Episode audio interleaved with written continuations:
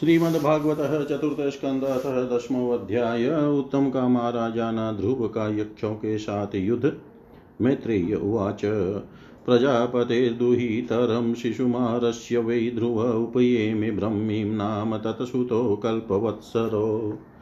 इलायामपि भार्यायां वायोपुत्र्यां महाबलपुत्रमुत्कलनामानं योषिद्रत्नमजीजनत् उत्तमस्त्वत्कृतोद्वाहो मृगयायां बलीयशा हत पुण्यजनेन्नाद्रौ तन्मातास्य गतिं गता।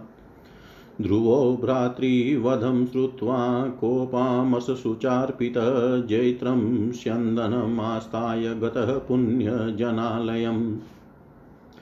गत्वोदीचिं दिशं राजा रुद्रानुचरसेवितां ददर्श हिंवद्रोण्यां पुरीं गुह्यं कसङ्कुलाम् दद्मौ शङ्खं बृहद्बाहुकमदिशश्चानुनादयन् येनोद्विग्नदृशः क्षतरूपदेव्योऽत्र सन्वृशम् ततो निष्क्रम्य बलिन उपदेव महाभटा असहन्तस्तनीनादमभिपेतुरुदायुधा। स तानापततो वीर उग्रधन्वा महारथ, एकैकं युगपत सर्वानहन् बाणे स्त्रीभिस्त्रीभिः ते वै ललाटलग्नैस्तैरिषुभिः सर्व एव हि मत्वा निरस्तमात्मानमांसंसन कर्म तस्य तत्।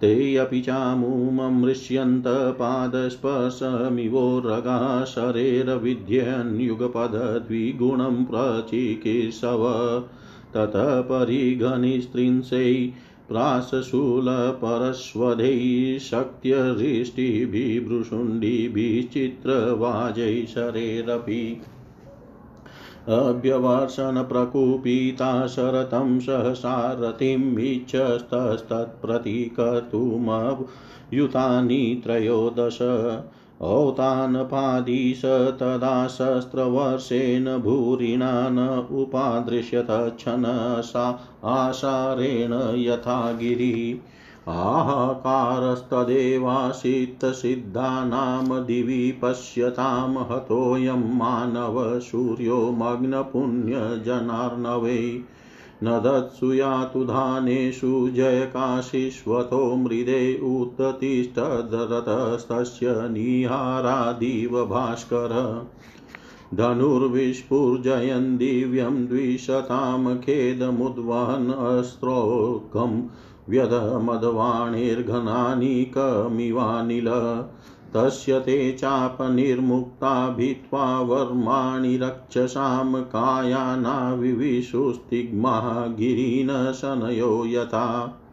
बलैः सञ्छिद्यमानानां शिरोभिश्चारुकुण्डले ऊरुभिहेमतालाभैदोभिर्वलयवल्गुभिः हारकेयुरमुकुटैरुष्णिरशेश्च महाधनैः आश्रितास्तारणभुवो रेजुवीरमनोहरा हतावशिष्टा इतरैरणाजिराद्रक्षो गणा क्षत्रियवर्यसायकै प्रायो वि विकृन्नावयवा विदुद्रुवुर्मृगेन्द्रविक्रीडितयूथपा इव।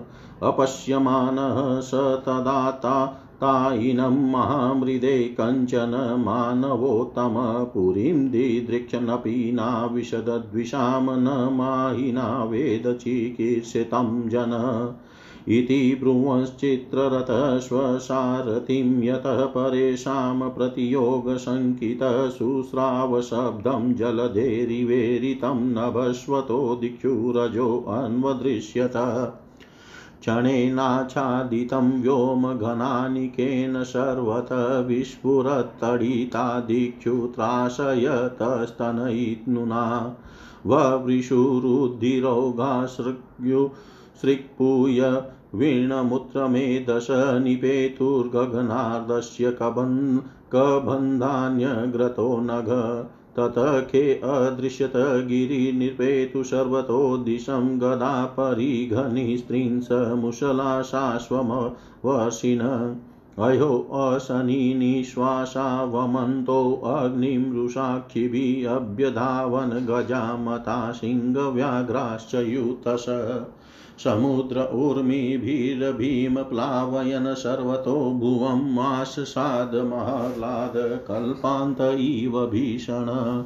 एवं विधान्यनेकानि त्रासनान्यमनस्विनां सश्रीजुस्ति गतया सूर्या माययासुरा ध्रुवे प्रयुक्तां सुरेस्तां मायामतिदुस्तरां निशाम्य तस्य मुनय सम्माशंसन मुनय ऊचुओतान् पादे भगवास्तव साङ्गधन्वा त्ववन तार्तिहरो विपक्ष आणयन्नामधेयमभिधाय निशम्य चाधा लोकोऽञ्जसा तरति दुस्तरङ्गमङ्गमृत्युम् लोकोऽञ्जसा तरति दुस्तरमङ्गमृत्युम् श्री मैत्रेय जी कहते हैं विदुर जी ध्रुव ने प्रजापति शिशुमार की पुत्री भ्रमि के साथ विवाह किया। उससे अने उनके कल्प और वत्सर नाम के दो पुत्र हुए। महाबली ध्रुव की दूसरी स्त्री वायु पुत्री ईला थी। उससे उनके उत्कल नाम के एक पुत्र और एक कन्या रत्न का जन्म हुआ। उत्तम का अभी विवाह नहीं हुआ था कि एक दिन शिकार खेलते समय उसे हिमालय पर्वत पर एक बलवान यक्ष ने मार डाला। उसके साथ उसकी माता भी परलोक सिधार गई। ध्रुव ने जब भाई के मारे जाने का समाचार सुना तो वे क्रोध, शोक और उद्वेग से भरकर एक विजय प्रद रथ पर सवार हो यक्षों के देश में जा पहुँचे। उन्होंने उत्तर दिशा में जाकर हिमालय की घाटी में यक्षों से भरी हुई अलकापुरी देखी। उसमें अनेकों भूत प्रेत पिशाचादि रुद्रानुचर रहते थे। विदुर जी वहाँ पहुंचकर महाबाहु ध्रुव ने अपना शंख बजाया तथा संपूर्ण आकाश और दिशाओं को गुंजा दिया। उस शंख ध्वनि से यक्ष पत्नियाँ बहुत ही डर गई। उनकी आँखें भय से कातर उठी। वीरवर विदुर जी महाबलवान यक्ष वीरों को वह शंखनाद सहन न हुआ। इसलिए वे तरह तरह के अस्त्र शस्त्र लेकर नगर के बाहर निकल आए और ध्रुव पर टूट पड़े। महारथी ध्रुव प्रचंड धनुर्धर थे। उन्होंने एक ही साथ उनमें से प्रत्येक को तीन तीन बाण मारे। उन सभी ने जब अपने अपने मस्तकों में तीन तीन बाण लगे देखे, तब उन्हें यह विश्वास हो गया कि हमारी हार अवश्य होगी। वे ध्रुव जी के इस अद्भुत पराक्रम की प्रशंसा करने लगे। फिर जैसे सर्प किसी के पैरों का आघात नहीं सहते, उसी प्रकार ध्रुव के इस पराक्रम को न सहकर उन्होंने भी उनके बाणों के जवाब में एक ही साथ उनसे दूने छह छह बाण छोड़े। यक्षों की संख्या तेरह युद्ध एक लाख तीस हज़ार थी। उन्होंने ध्रुव जी का बदला लेने के लिए अत्यंत कुपित होकर रथ और सारथी के सहित उन पर परिग खड़ग प्राश त्रिशूल फरसा शक्ति रिष्टि भ्रुषुंडी तथा चित्र विचित्र पंखदार बाणों की वर्षा की। इस भीषण शस्त्र वर्षा से ध्रुव जी बिल्कुल ढक गए। तब लोगों को उनका दिखना वैसे ही बंद हो गया, जैसे भारी वर्षा से पर्वत का उस समय जो सिद्धगणा आकाश में स्थित होकर यह दृश्य देख रहे थे, वे सब हाय हाय करके कहने लगे, आज यक्ष सेना रूप समुद्र में डूब कर यह मानव सूर्य अस्त हो गया। यक्ष लोग अपनी विजय की घोषणा करते हुए युद्ध क्षेत्र में सिंह की तरह गरजने लगे। इसी बीच ध्रुव जी का रथ एकाएक वैसे ही प्रकट हो गया, जैसे कूरे में से सूर्य भगवान निकल आते हैं। ध्रुव जी ने अपने दिव्य धनुष की टमकार करके शत्रुओं के दिल दहला दिए और फिर प्रचंड बाणों की वर्षा करके उनके अस्त्र शस्त्रों को इस प्रकार छिन्न भिन्न कर दिया, जैसे आंधी बादलों को तीतर भीतर कर देती है। उनके धनुष से छूटे हुए तीखे तीर यक्ष राक्षसों के कवचों को भेद कर इस प्रकार उनके शरीरों में घुस गए, जैसे इंद्र के छोड़े हुए वज्र पर्वतों में प्रवेश कर गए थे। विदुर जी महाराज ध्रुव के बाणों से कटे हुए यक्षों के सुंदर कुंडल मंडित मस्तकों से सुनहरी ताल वृक्ष के समान जांगों से वलय विभूषित बाहुओं से हार भुजबंद मुकुट और बहुमूल्य पगड़ियों से पटी हुई व वीरों के मन को लुभाने वाली समर भूमि बड़ी शोभा पा रही थी। जो यक्ष किसी किसी प्रकार जीवित बचे। वे क्षत्रिय प्रवर ध्रुव जी के बाणों से प्राय अंग अंग छिन्न भिन्न हो जाने के कारण युद्ध क्रीड़ा में सिंह से परास्त हुए गजराज के समान मैदान छोड़कर भाग गए। नर श्रेष्ठ ध्रुव जी ने देखा कि उस विस्तृत रणभूमि में अब एक भी शत्रु अस्त्र शस्त्र लिए उनके सामने नहीं है। तो उनकी इच्छा अलकापुरी देखने की हुई, किंतु वे पूरी के भीतर नहीं गए। ये मायावी क्या करना चाहते हैं? इस बात को मनुष्य मनुष्य को पता नहीं लग सकता। सारथी से इस प्रकार कहकर वे उस विचित्र रथ में बैठे रहे, तथा शत्रु के नवीन आक्रमण की आशंका से सावधान हो गए। इतने में ही उन्हें समुद्र की गर्जना के समान आंधी के भीषण शब्द सुनाई दिया तथा दिशाओं में उठती हुई धूल भी दिखाई दी। एक क्षण में ही सारा आकाश मेघमाला से घिर गया, सब और भयंकर गड़गड़ाहट के साथ बिजली चमकने लगी। निष्पाप विदुर जी उन बादलों से खून कफ पीब विष्ठा मूत्र एवं चर्बी की वर्षा होने लगी और ध्रुव जी के आगे आकाश से बहुत से धड़ गिरने लगे। फिर आकाश में एक पर्वत दिखाई दिया और सभी दिशाओं में पत्थरों की वर्षा के साथ गदा परिग तलवार और मुसल गिरने लगे। उन्होंने देखा कि बहुत से सर्प वज्र की तरह फुफकार मारते, रोषपूर्ण नेत्रों से आग की चिनगारियाँ उगलते आ रहे हैं। झुंड के झुंड मत वाले हाथी सिंह और बाघ भी दौड़े चले आ रहे हैं। प्रलय काल के समान भयंकर समुद्र अपनी उताल तरंगों से पृथ्वी को सब ओर से डुबाता हुआ बड़ी भीषण गर्जना के साथ उनकी ओर बढ़ रहा है। क्रूर स्वभाव असुरों ने अपनी आसुरी माया से ऐसे ही बहुत से कौतुक दिखलाए, जिनसे कायरों के मन काँप सकते थे। ध्रुव जी पर असुरों ने अपनी दुस्तर माया फैलाई है। यह सुनकर वहाँ कुछ मुनियों ने आकर उनके लिए मंगल कामना की। मुनियों ने कहा, उतान पाद नंदन ध्रुव, शरणागत भय भंजन सांग पानी, भगवान नारायण तुम्हारे शत्रुओं का संहार करे। भगवान का तो नाम ही ऐसा है, जिसके सुनने और कीर्तन करने मात्र से मनुष्य दुस्तर मृत्यु के मुख से अनायास ही बच जाता है। इति श्रीमद्भागवते महापुराणे पारमंस्यां संहितायां चतुर्थस्कन्धे दशमोऽध्याय सर्वं श्रीशां सदाशिवार्पणम् अस्तु। ॐ विष्णवे नमः, ॐ विष्णवे नमः, ॐ विष्णवे नमः। श्रीमद्भागवत चतुर्थ स्कंद स्वयं भू मनु का ध्रुव जी को युद्ध बंद बंद करने के लिए समझाना मैत्रेय उवाच।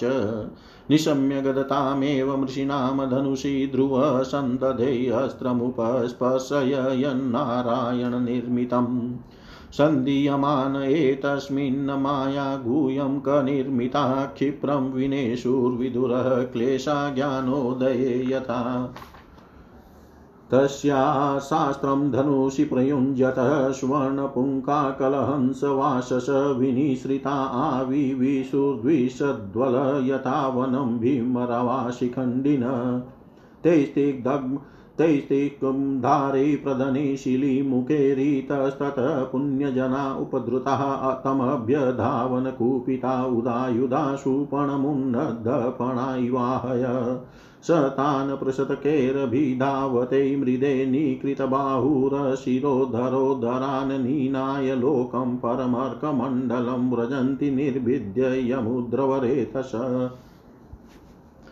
तान् हन्यमानानभिवीक्षय नागसश्चित्ररथेन भूरिश औतान् पादीं कृपया पितामहो मनुर्जग सशिभिः मनुरुवाच। अलं वत्सातिरोषेण तमोद्वारेण पाप्मना येन पुण्यजनानेतान् वधिस्त्वमनागस नास्मत कुलोचितं तात कर्मे तत्सद्विर्गहितमवधो यदुपदेवानामारब्धस्ते अकृतेन शाम्।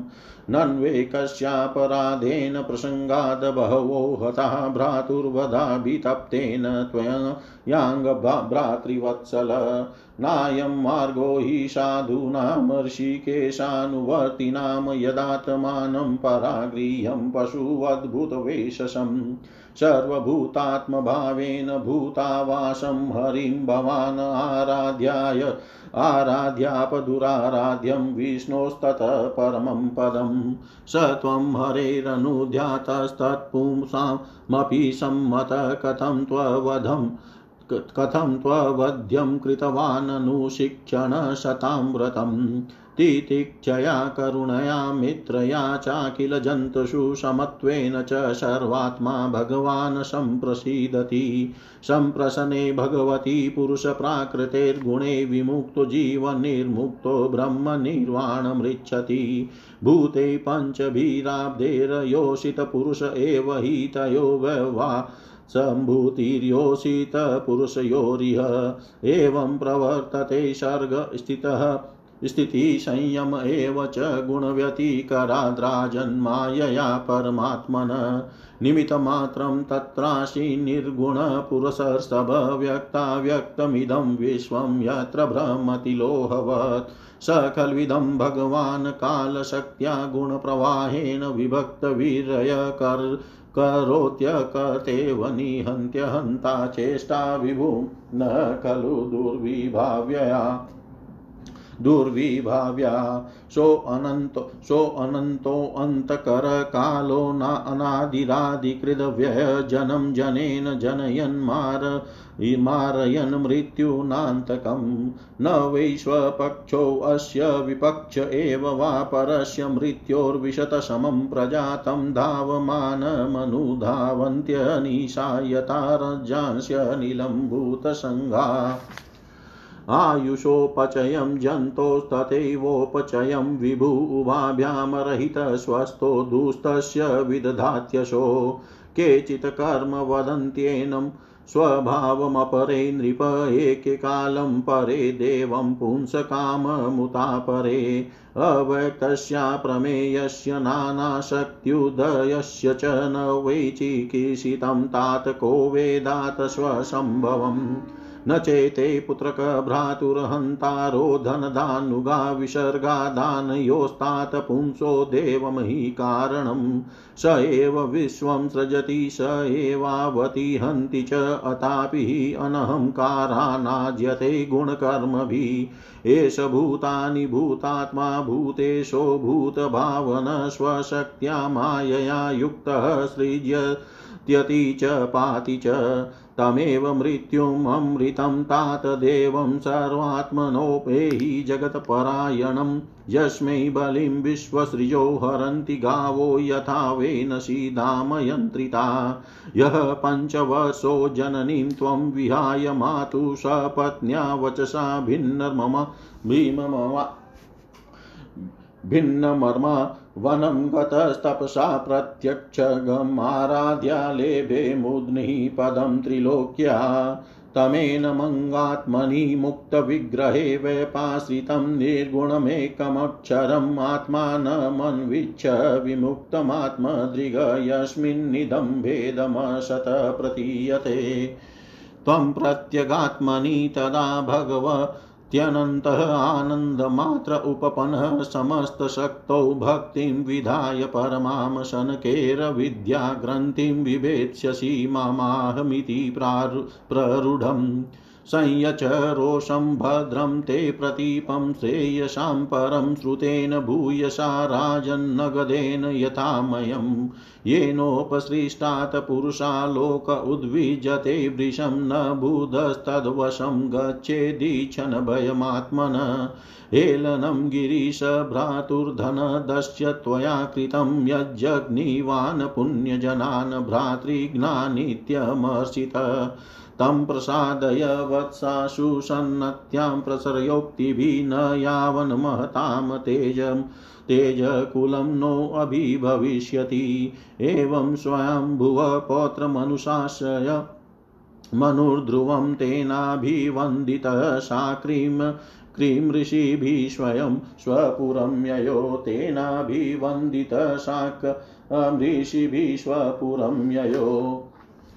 श्री मैत्रेय जी कहते हैं, विदुर जी, ऋषियों का ऐसा कथन सुनकर महाराज ध्रुव ने आचमन कर श्री नारायण के बनाए हुए नारायणास्त्र को अपने धनुष पर चढ़ाया। उस बाण के चढ़ाते ही यक्षों द्वारा रची हुई नाना प्रकार की माया उसी क्षण नष्ट हो गई, जिस प्रकार ज्ञान का उदय हो जाने पर अविद्यादि क्लेश नष्ट हो जाते हैं। ऋषिवर नारायण के द्वारा आविष्कृत उस अस्त्र को धनुष पर चढ़ाते ही, उससे राजहंस के से पक्ष और सोने के फल वाले बड़े तीखे बाण निकले और जिस प्रकार मयूर के कारव करते वन में घुस जाते हैं, उसी प्रकार भयानक साय साय शब्द करते हुए वे शत्रु की सेना में घुस गए। उन तीखी धार वाले बाणों ने शत्रुओं को बेचैन कर दिया।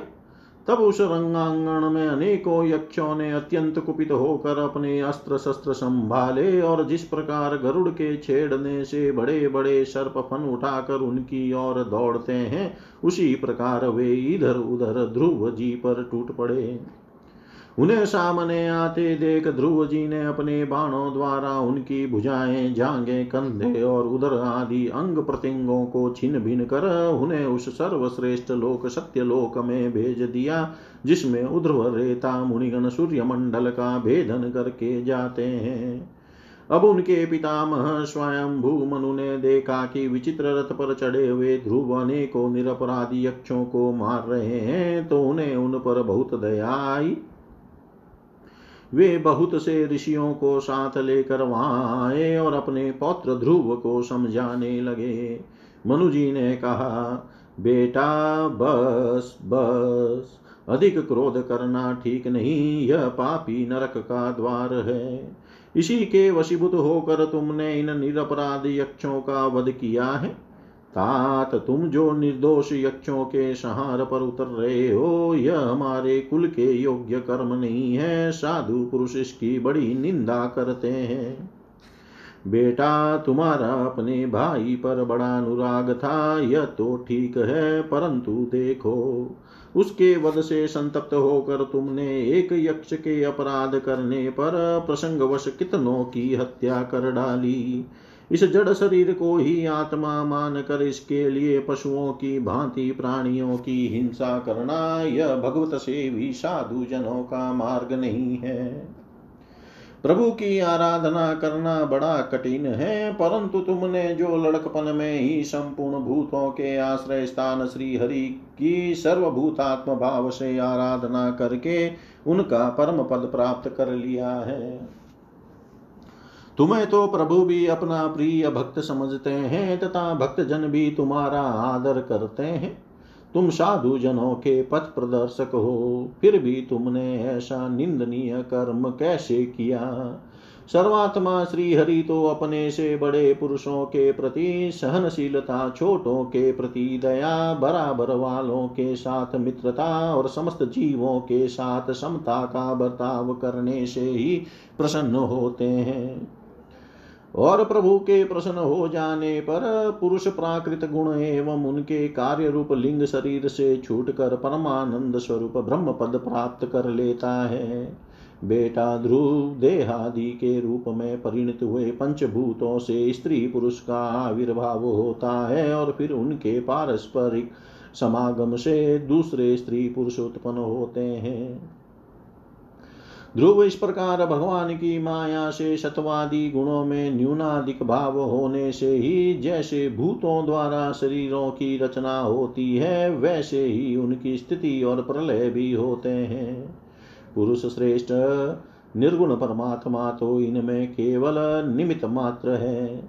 उसके आश्रय से यह कार्य कारणात्मक जगत उसी प्रकार ब्रह्मता रहता है, जैसे चुंबक के आश्रय से लोहा। काल शक्ति के द्वारा क्रमशः सत्वादि गुणों में क्षोभ होने से लीला में भगवान की शक्ति भी सृष्टि आदि के रूप में विभक्त हो जाती है। अतः भगवान अकर्ता होकर भी जगत की रचना करते हैं और संहार करने वाले न होकर भी इसका संहार करते हैं। सचमुच उन अनंत प्रभु की लीला सर्वथा चिंतनीय है। ध्रुव वे काल स्वरूप अव्यय परमात्मा ही स्वयं अंत रहित होकर भी जगत का अंत करने वाले हैं तथा अनादि होकर भी सबके आदि करता है। वे ही एक जीव से दूसरे जीव को उत्पन्न कर संसार की सृष्टि करते हैं तथा मृत्यु के द्वारा मारने वाले को भी मरवा कर उसका संहार करते हैं। वे काल भगवान संपूर्ण सृष्टि में समान रूप से अनुप्रविष्ट हैं। उनका न तो कोई मित्र पक्ष है और न शत्रु पक्ष। जैसे वायु के चलने पर धूल उसके साथ साथ उड़ती है, उसी प्रकार समस्त जीव अपने अपने कर्मों के अधीन होकर काल की गति का अनुसरण करते हैं। अपने अपने कर्मानुसार सुख दुख आदि फल भोगते हैं। सर्व समर्थ श्री हरि कर्म बंधन में बंधे हुए जीव की आयु की वृद्धि और क्षय का विधान करते हैं। परंतु वे स्वयं इन दोनों से रहित और अपने स्वरूप में स्थित है। राजन इन परमात्मा को ही मीमांसक लोग, कर्म चारवाक स्वभाव वैशेषिक मतावलंबी काल ज्योतिषी देव और काम शास्त्री काम कहते हैं। वे किसी भी इंद्रिय प्रमाण के विषय नहीं है। महदादि अनेक शक्तियाँ भी उन्हीं से प्रकट हुई हैं। वे क्या करना चाहते हैं? इस बात को भी संसार में कोई नहीं जानता। फिर अपने मूल कारण उन प्रभु को तो जान ही कौन सकता है? बेटा, ये कुबेर के अनुचर तुम्हारे भाई को मारने वाले नहीं है। क्योंकि मनुष्य के जन्म मरण का वास्तविक कारण तो ईश्वर है। एकमात्र वही संसार को रचता, पालता और नष्ट करता है, किंतु अहंकार शून्य होने के कारण इसके गुण और कर्मों से वह सदा निर्लेप रहता है। वे संपूर्ण प्राणियों के अंतरात्मा, नियंता और रक्षा करने वाले प्रभु ही अपनी माया शक्ति से युक्त होकर समस्त जीवों का सृजन, पालन और संहार करते हैं। जिस प्रकार नाक में नकेल पड़े हुए बैल अपने मालिक का बोझ ढोते रहते हैं, उसी प्रकार जगत की रचना करने वाले ब्रह्मादि भी नाम रूप डोरी से बंधे हुए उन्हीं की आज्ञा का पालन करते हैं। वे अभक्तों के लिए मृत्यु रूप और भक्तों के लिए अमृत रूप है तथा संसार के एकमात्र आश्रय हैं। तात तुम सब प्रकार उन्हीं परमात्मा की शरण लो। तुम पाँच वर्ष की ही अवस्था में अपनी सौतेली माता के वाग बाणों से मर्माहत होकर माँ की गोद छोड़कर वन को चले गए थे। वहाँ तपस्या द्वारा जिन ऋषिकेश भगवान की आराधना करके तुमने त्रिलोकी से ऊपर ध्रुव पद प्राप्त किया है और जो तुम्हारे वैर भावहीन सरल हृदय में वात्सल्य वश विशेष रूप से विराजमान हुए हैं उन निर्गुण, अद्वितीय, अविनाशी और नित्य मुक्त परमात्मा को अध्यात्म दृष्टि से अपने अंतकरण में ढूंढो। उनमें यह भेद भेदभावमय प्रपंच न होने पर भी प्रतीत हो रहा है। ऐसा करने से सर्वशक्ति संपन्न परमानंद स्वरूप सर्वांतरयामी भगवान अनंत, में तुम्हारी सुदृढ़ भक्ति होगी और उसके प्रभाव से तुम में मेरे पन के रूप में दृढ़ हुई अविद्या की गांठ को काट डालोगे। राजन, जिस प्रकार औषधि से रोग शांत किया जाता है, उसी प्रकार मैंने तुम्हें जो कुछ उपदेश दिया है, उस पर विचार करके अपने क्रोध को शांत करो। क्रोध कल्याण मार्ग का बड़ा ही विरोधी है। भगवान तुम्हारा मंगल करे। क्रोध के वशीभूत हुए पुरुष से सभी लोगों को बड़ा भय होता है। इसलिए जो बुद्धिमान पुरुष ऐसा चाहता है कि मुझसे किसी भी प्राणी को भय न हो और मुझे भी किसी से भय न हो, उसे क्रोध के वश में कभी न होना चाहिए। तुमने जो यह समझ कर कि ये मेरे भाई के मारने वाले हैं, इतने यक्षों का संहार किया है, इसे तुम्हारे द्वारा भगवान शंकर के सखा कुबेर जी का बड़ा अपराध हुआ है। इसलिए बेटा, जब तक कि महापुरुषों का तेज हमारे कुल को आक्रांत नहीं कर लेता, इसके पहले ही विनम्र भाषण और विनय के द्वारा शीघ्र उन्हें प्रसन्न कर लो। इस प्रकार स्वयं भू मनु ने अपने पौत्र ध्रुव को शिक्षा दी। तब ध्रुव जी ने उन्हें प्रणाम किया। इसके पश्चात वे महर्षियों के सहित अपने लोक को चले गए। इति श्रीमद्भागवते महापुराणे पारमश्याम संहितायां चतुर्थस्कन्धे एकादशोऽध्याय सर्वं श्रीशां सदाशिवार्पणम् अस्तु। ॐ विष्णवे नम, ॐ विष्णवे नम, ॐ विष्णवे नमः। श्रीमद्भागवतः चतुर्थस्कन्ध द्वादशोऽध्याय ध्रुव जी को कुबेर का वरदान और विष्णु लोक की प्राप्ति, मैत्रेय उवाच। ध्रुवं निवृत्तं प्रतिबुद्धय वेशसादपेतमन्यु भगवान् धनेश्वर तत्रागतश्चारण यक्षकिन्नरे संस्तूयमानोऽभ्यवदत्कृताञ्जलिम् धनद उवाच। भो भो क्षत्रियदायादपरितुष्टोऽस्मि ते नघ यस्त्वं पितामहादेशाद्वैरं दूरस्त्यजमत्यज न भगवान् वद्धिध्यक्षान् यक्षा भ्रातरं तव काल एव हि भूतानां प्रभुरप्ययभावयो अहं त्वमित्यपाताधीरज्ञानात् पुरुषस्य हि स्वा नीवा भात्यतः दध्यानाद्यया बन्धविपर्ययो तद्गच्छ ध्रुवभद्रं ते भगवन्तमदोक्षजं सर्वभूतात्मभावेन सर्वभूतात्मविग्रहम्। भजस्व भजनीयाङ्घ्रिम भवाय भवच्छिदं युक्तं विरहितं शक्त्या गुणमयात्ममायया।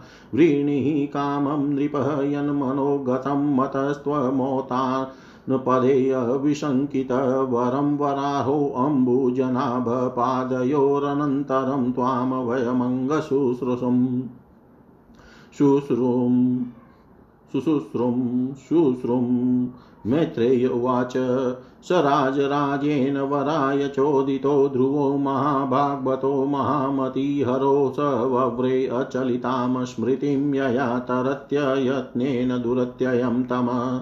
तस्य प्रीतेन मनसा ताम दत्वेडवीडस्ततः पश्यतोऽन्तर्देशोऽपि स्वपुरं प्रत्यपद्यत। अथा यजत यज्ञेशं क्रतुभिः भूरि दक्षिणे द्रव्यक्रिया देवतानां कर्म कर्म फलप्रदम्। सर्वात्मन्यच्युते सर्वे तीव्रो गामभक्तिमुद्वहन् ददशात्मनि भूतेषु तमेवावस्थितं विभुं, तमेव शिलसम्पन्नं भ्रमण्यं दिनवत्सलं, गोप्तारं धर्मसेतूनां मेनिरे प्रीतरं प्रजा। षट्त्रिंशद्दवससाहस्रं शशासक्षितिमण्डलं भोगे पुण्यक्षयं कुर्वन् भोगे रशुभक्षयम्। एवं बहुशवं कालम् आत्मा विचलेन्द्रियति त्रिवर्गोपैकं नीत्वा पुत्रायादानृपाशनम् मन्यमान इदं विश्वं मायारचितमात्मनि अविद्यारचितस्वप्नगन्धर्वनगरोपमम्। आत्मस्त्रयपत्न्यसुहृदो बलमृदकोशमन्तपुरं परिविहार भुवश्च रम्या भूमण्डलं जलधिमेखलमाकलय कालोपसृष्टमिति स प्रयो विशालां तस्यां विशुद्धकर्ण शिववा विवगायं बदद्वासनं जितमरुन्न मनसा अत्तात् स्थूले ददार भगवत्प्रतिरूप एतदध्यायस्तदव्यवहितो व्यसृजत्समाधौ भक्तिं हरो भगवती प्रवजन भक्तिं हरो भगवती प्रवहञ्जस्रहम् आनन्दबाष्पकलया मुहुरध्यमान वि क्लिद्यमान हृदय पुलकाचिताङ्गो नात्मानमस्मरद साविति मुक्तलिङ्ग स ददश विमानाग्रयं नभसोऽवतरद ध्रुवविभ्राजयदश दिशो राकापतिमिवोदितम् तत्रानुदेव प्रवरो चतुर्भुजो श्यामो किशोरावरुणाम्बुजे क्षणो स्थितावस्तभ्यगदाम सुवाससो किरीट हाराङ्गदचारुकुण्डलो विज्ञाय तावुतः मगाय किङ्करावभ्युतितः साध्व सविस्मृतक्रम न नाम नामानि गृह्णन्मधुद्विषपाशतप्रधानाविति शताञ्जलिः तं कृष्णपादाभिनिविष्टचेतसं बधाञ्जलिं प्रस्रय नम्रकन्धरं सुनन्दनन्दावौ उपसृत्य संस्मितं प्रत्युचतुः पुष्करानाभसम्मतो सुनन्दन सुनन्दनन्दावुच्यतु। भो भो राजन सुभद्रं ते वाचं नोऽवहितशृणु यः पञ्चवरस्तप्सा भवान् देवमति त्रिपथ तस्याखिलजगद्धातुरावामदेवस्य साङ्गिणपाशदाविह सम्प्राप्तो नेतुं त्वां भगवत्पदं। सुदुर्जयं विष्णुपदं जितं त्वया यत् सूरयो प्राप्य विचक्षते परं मातिष्ठत चन्द्रदिवाकरादयो ग्रहक्षतारा पर्यन्ति दक्षिणम् अनाश्रितं ते पितृभिरन्येरप्यङ्गकैर्चित् आतिष्ठः आतिष्ठः जगतां वन्द्यं तद्विष्णो परमं पदम्। एतद्विमानप्रवरमुत्तं श्लोकमौलिना उपस्थापितमायुष्मन्नधीरोढुं त्वमर्षि। मेत्रेय उवाच, निशम्य वेङ्कुटनियोज्य मुख्ययोर्मधुच्युतं वाचमुरक्रमप्रियकृताभिषेककृतनित्यमङ्गलो मुनिन प्रणम्याशिषम् अभ्यवादयत् परित्याभ्यचर्यधिष्णयाग्रयं पार्षदावभिवन्द्य च ईयेष तदधिष्ठातुं बिभ्रद्रूपं हिरण्मयम्। तदोतानपदः पुत्रो ददर्शान्तकमागतं मृत्योर्मुग्निपदं दत्त्वारुरोहाद्भुतं गृहम्। तदा दुन्दुभयो नेदुमृदङ्गपणवादय गन्धर्वमुखया प्रजगुपेतु कुसुमवृष्टय। स च स्वलोकमारोक्ष्यन् सुनीतिं जननीं ध्रुव अनवस्मरदङ्गं हित्वादीनामयास्ये त्रिविष्टपम्। इति वशितं तस्य व्यवसायशुरोत्तमो दर्शयामाशतुर्देवीं पुरो यानेन गच्छतिम्। तत्र तत्र प्रशंसद्भिपतिवेमानिके सुरे अवकीर्यमाणे ददृशे कुसुमे क्रमशो ग्रहान् त्रिलोकीं देवयानेन सोऽतिव्रज्यमुनिनपि परस्ताद्यद ध्रुवगतिर्विष्णोपदमथाभ्यगात् यद् भ्राजमानं स्वरुचेव सर्वतो लोकास्त्रयो ह्यनु विभ्राजयन्त एते यन्नाव्रजन्तुषु ये अननुग्रहा व्रजन्ति भद्राणि चरन्ति ये निशम् शान्ता समदृश शुद्धा सर्वभूतानुरञ्जना यान्त्याञ्जसाच्युतः पदमच्युत प्रियबान्धवा इत्युतान् पदपुत्रो ध्रुवकृष्णपरायण अभूतत्रयाणां लोकानां चूडामणिरिवामल गम्भीरवेगोऽनिमिषं ज्योतिषां चक्रमाहितं यस्मिन् भ्रमति कौरव्यमेढ्यामिव गवाङ्गण महिमानं विलोक्यास्य नारदो भगवान् ऋषि यातोद्यं वितुदन श्लोकान् सत्रे गायत प्रचेतसाम् नारदुवाच नूनं सुनीते पतिदेवतायास्तपः प्रभावस्य सुतस्य तां गतिं दृष्ट्वाभ्युपायानपि वेदवादिनो नेवाधिगन्तुं प्रभवन्ति किं नृपा। यः पञ्चवर्षो गुरुदा यः पञ्चवर्षो गुरुदारवाक्षरेर्भिन्नेन यातो हृदयेन दूयता वनं मदादेशकरो जितं प्रभुं जिगाय तद्भक्तगुणे पराजितं।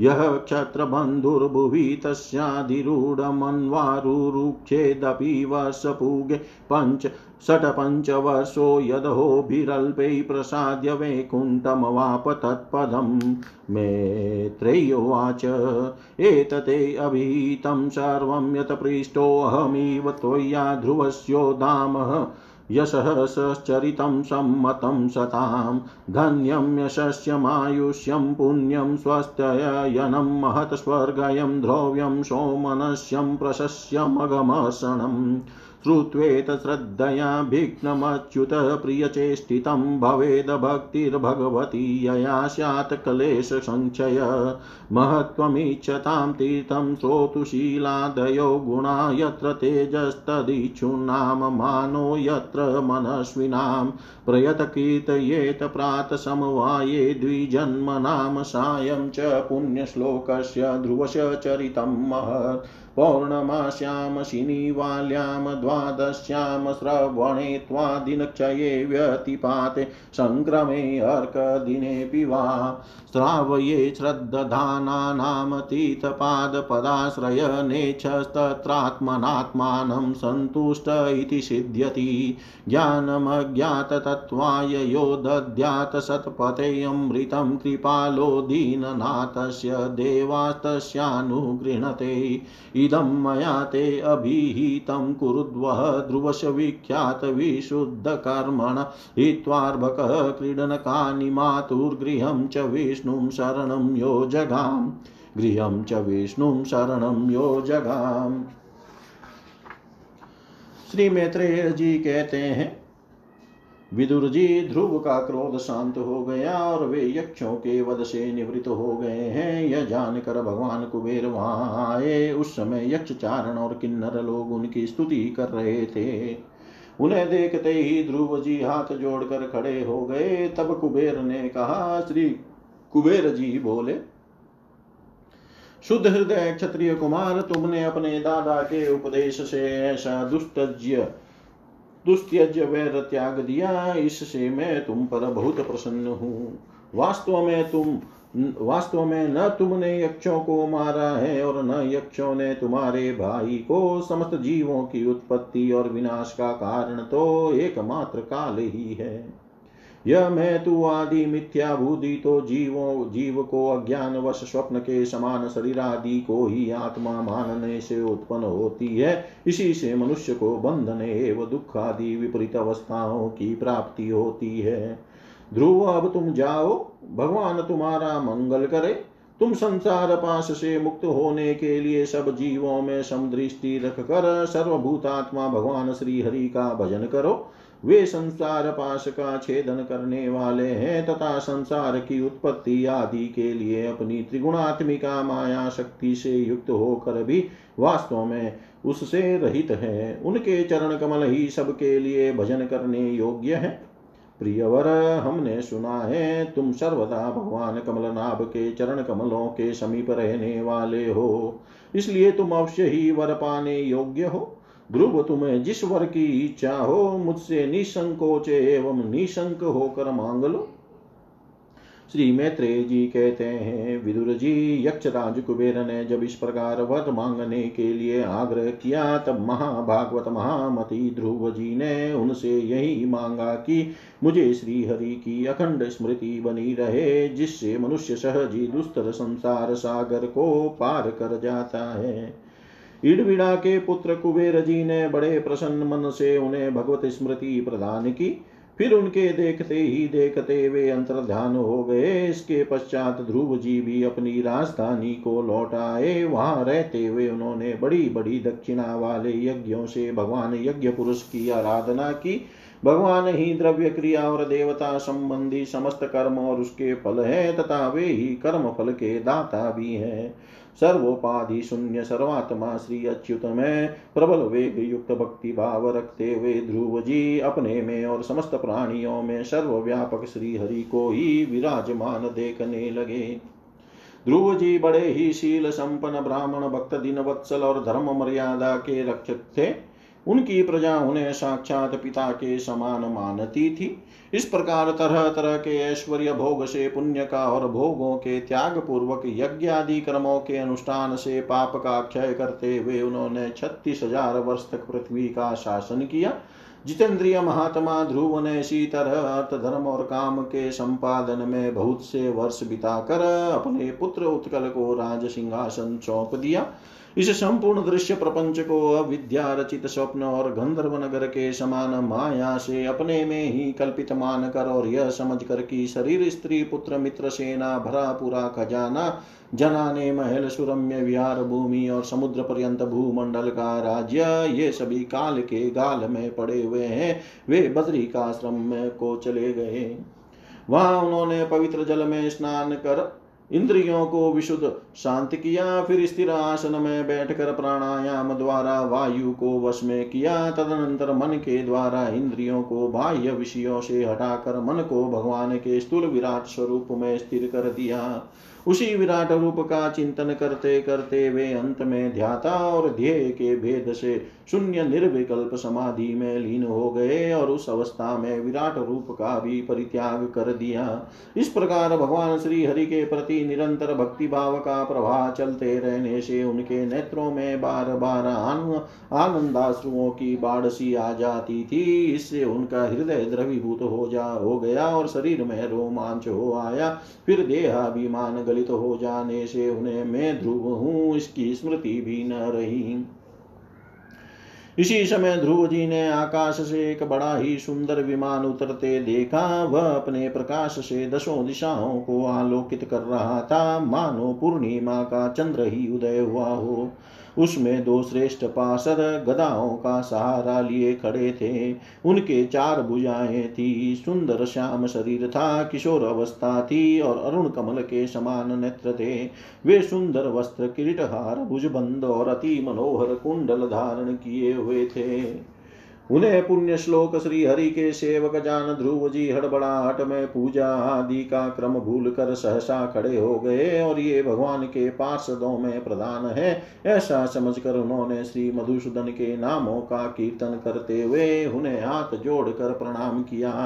ध्रुव जी का मन भगवान के चरण कमलों में तलीन हो गया और वे हाथ जोड़कर बड़ी नम्रता से सिर नीचा किए खड़े रह गए। तब श्री हरि के प्रिय पार्षद सुनंद और नंद ने उनके पास जाकर मुस्कुराते हुए कहा, सुनंद और नंद कहने लगे, राजन, आपका कल्याण हो, आप सावधान होकर हमारी बात सुनिए।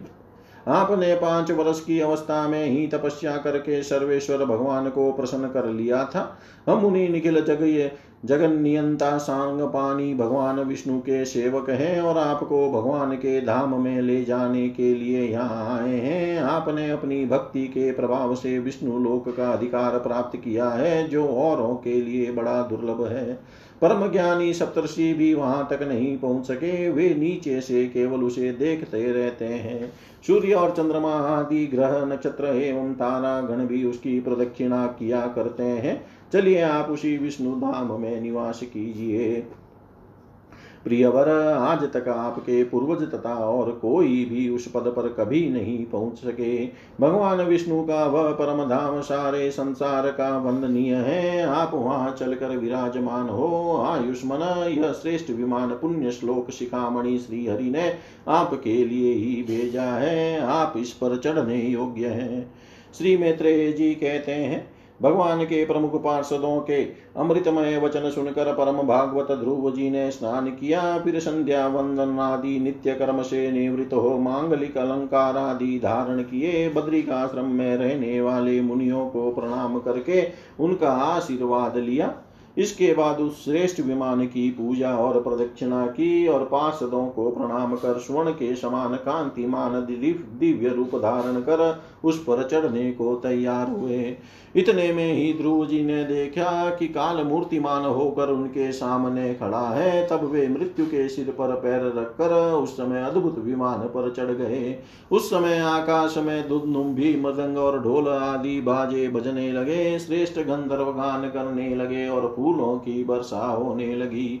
विमान पर बैठकर ध्रुव जी ज्यो ही भगवान के धाम को जाने के लिए तैयार हुए, त्यों ही उन्हें अपनी माता सुनीति का स्मरण हो आया। वे सोचने लगे, क्या मैं बेचारी माता को छोड़कर अकेला ही दुर्लभ वैकुंठ धाम को जाऊँगा?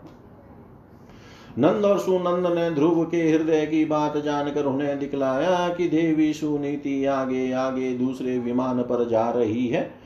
उन्होंने क्रमशः सूर्य आदि सभी ग्रह देखे। मार्ग में जहाँ तहां विमानों पर बैठे हुए देवता उनकी प्रशंसा करते हुए फूलों की वर्षा करते जाते थे।